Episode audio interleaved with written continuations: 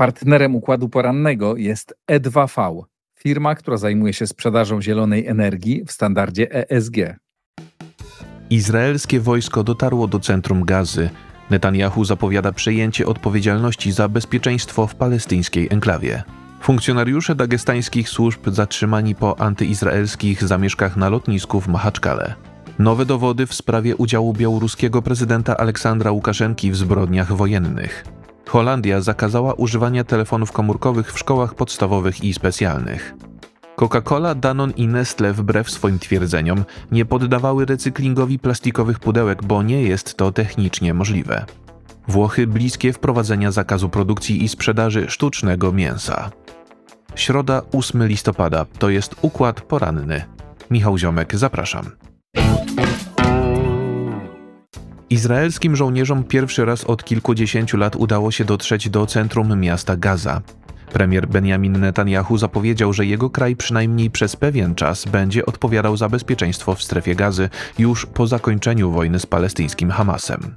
Szef dowództwa południowego sił obronnych Izraela, generał Aaron Finkelman, ogłosił, że jego żołnierze pierwszy raz w ciągu kilkudziesięcioleci znaleźli się w sercu miasta Gaza i w sercu terroryzmu. Wkroczenie do centrum Gazy miało miejsce dwa dni po jej okrążeniu i odcięciu od reszty palestyńskiej enklawy. Minister obrony Izraela Joachim Gallant ogłosił, że mimo nacisków społeczności międzynarodowych nie zamierza wprowadzać żadnych przerw humanitarnych. Obecnie głównym celem izraelskiej armii ma być uwolnienie zakładników pojmanych przez Hamas na początku października, dlatego dostarczenie pomocy Palestyńczykom będzie możliwe dopiero po zakończeniu trwającej operacji. Galant dodatkowo określił bojowników Hamasu mianem dzikusów i złożył obietnicę zabicia lidera ugrupowania Yahi Sinwara, który ma ukrywać się w bunkrze odcięty od kontaktu nawet z najbliższymi współpracownikami. Wkroczeniu wojsk izraelskich do centrum gazy towarzyszyło zniszczenie centrum dowodzenia organizacji oraz należącego do niej magazynu.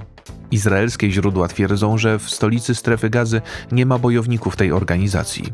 Mają oni skrywać się w sieci podziemnych tuneli znajdujących się na terenie całej strefy gazy. Szef izraelskiego rządu jest bardziej koncyliacyjny w sprawie ewentualnych przerw humanitarnych, uzależniając je od aktualnej sytuacji. Netanyahu byłby też skłonny zgodzić się na zawieszenie broni, ale tylko w wypadku uwolnienia przez Hamas wszystkich przetrzymywanych zakładników. W rozmowie z amerykańską stacją ABC News po raz pierwszy wziął na siebie część odpowiedzialności za wydarzenia z 7 października i wtargnięcie Hamasu na izraelskie terytorium. Premier Izraela zapowiedział także przejęcie odpowiedzialności za bezpieczeństwo w strefie gazy już po zakończeniu trwających walk, nie zdradzając jednak żadnych szczegółów. Times of Israel zauważa, że dotąd władze wykluczały możliwość ponownego zajęcia tego terytorium, dlatego słowa Netanyahu wskazują na istnienie planów dotyczących jego okupacji. Rosyjska Federalna Służba Bezpieczeństwa aresztowała wiceministra spraw wewnętrznych Dagestanu Urfata Ismaiłowa w związku z niedawnymi antyizraelskimi zamieszkami na lotnisku w Mahaczkale. Podobny los spotkał zastępcę szefa lokalnej policji. W niedzielę 29 października tłum Dagestańczyków i Czeczenów wtargnął na płytę lotniska w Mahaczkale, aby sprawdzić, czy w lądujących na nim samolotach znajdują się obywatele Izraela. W podobnym celu grupy demonstrantów z palestyńskimi flagami przeszukiwały miejscowe hotele. Ogółem rosyjskie służby w związku z tymi wydarzeniami zatrzymały 200 osób, a Państwowy Komitet Śledczy Dagestanu wciąż prowadzi dochodzenie w sprawie udziału w zamieszkach i w nielegalnym zgromadzeniu. Moskwa zdecydowała się na wyciągnięcie pierwszych konsekwencji wobec przedstawicieli dagestańskich służb. Agenci Federalnej Służby Bezpieczeństwa przeszukali mieszkania i miejsca pracy tamtejszego wiceministra spraw wewnętrznych oraz zastępcy szefa policji.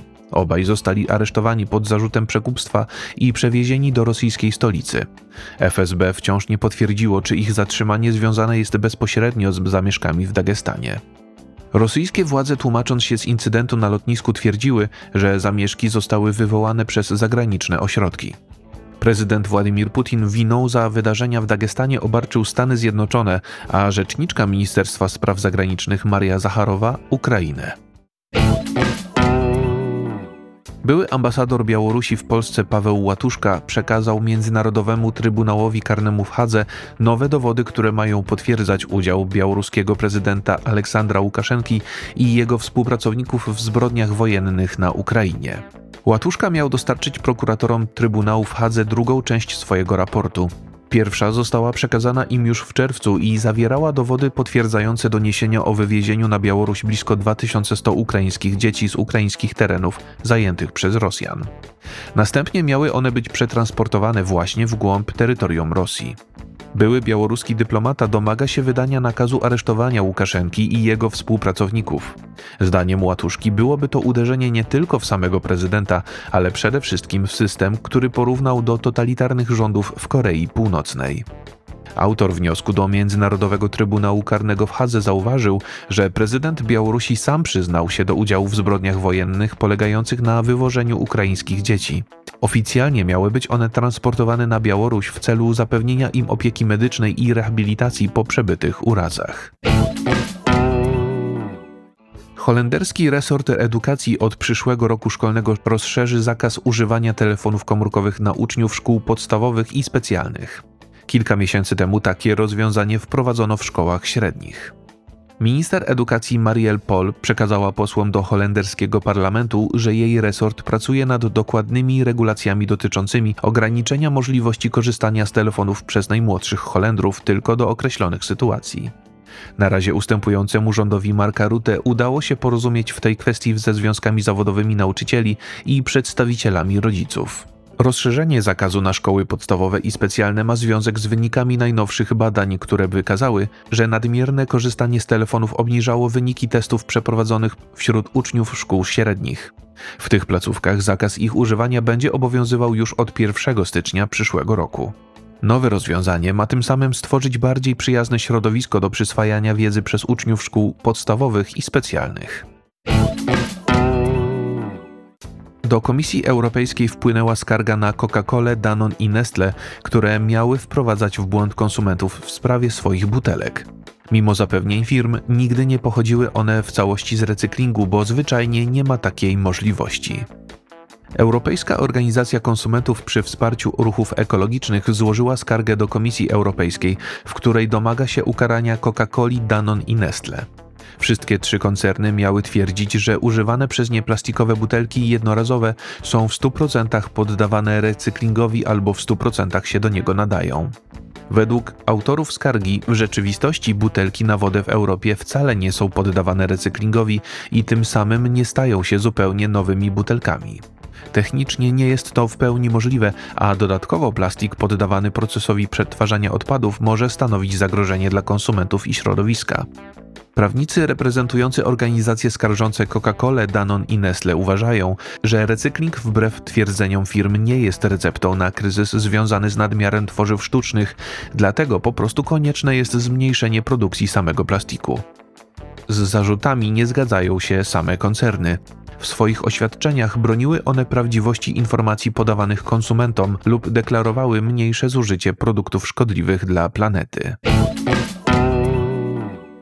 Włoska Izba Deputowanych rozpatruje projekt ustawy dotyczący zakazu produkcji i sprzedaży mięsa stworzonego w laboratoriach. Rząd Giorgi Meloni zamierza sprawić, aby Włochy stały się pierwszym krajem całkowicie wolnym od syntetycznych produktów spożywczych. Przepisy zaakceptowane wcześniej przez Senat cieszą się jednoznacznym poparciem ministra rolnictwa, polityki żywnościowej i polityki leśnej Francesco Lollobrigide. Uważa on, że Włochy chcą dać przykład innym krajom, które także powinny regulować kwestie wytwarzania żywności przygotowanej w laboratoriach.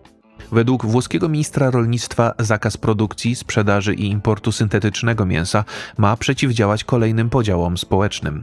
Tym razem mogłyby one dotyczyć właśnie dostępu do zdrowej i jakościowej żywności, która w ten sposób byłaby dostępna jedynie dla najbogatszych. Związek Zawodowy Rolników Coldiretti podkreśla, że według sondaży zakaz cieszy się poparciem blisko 3 czwartych Włochów.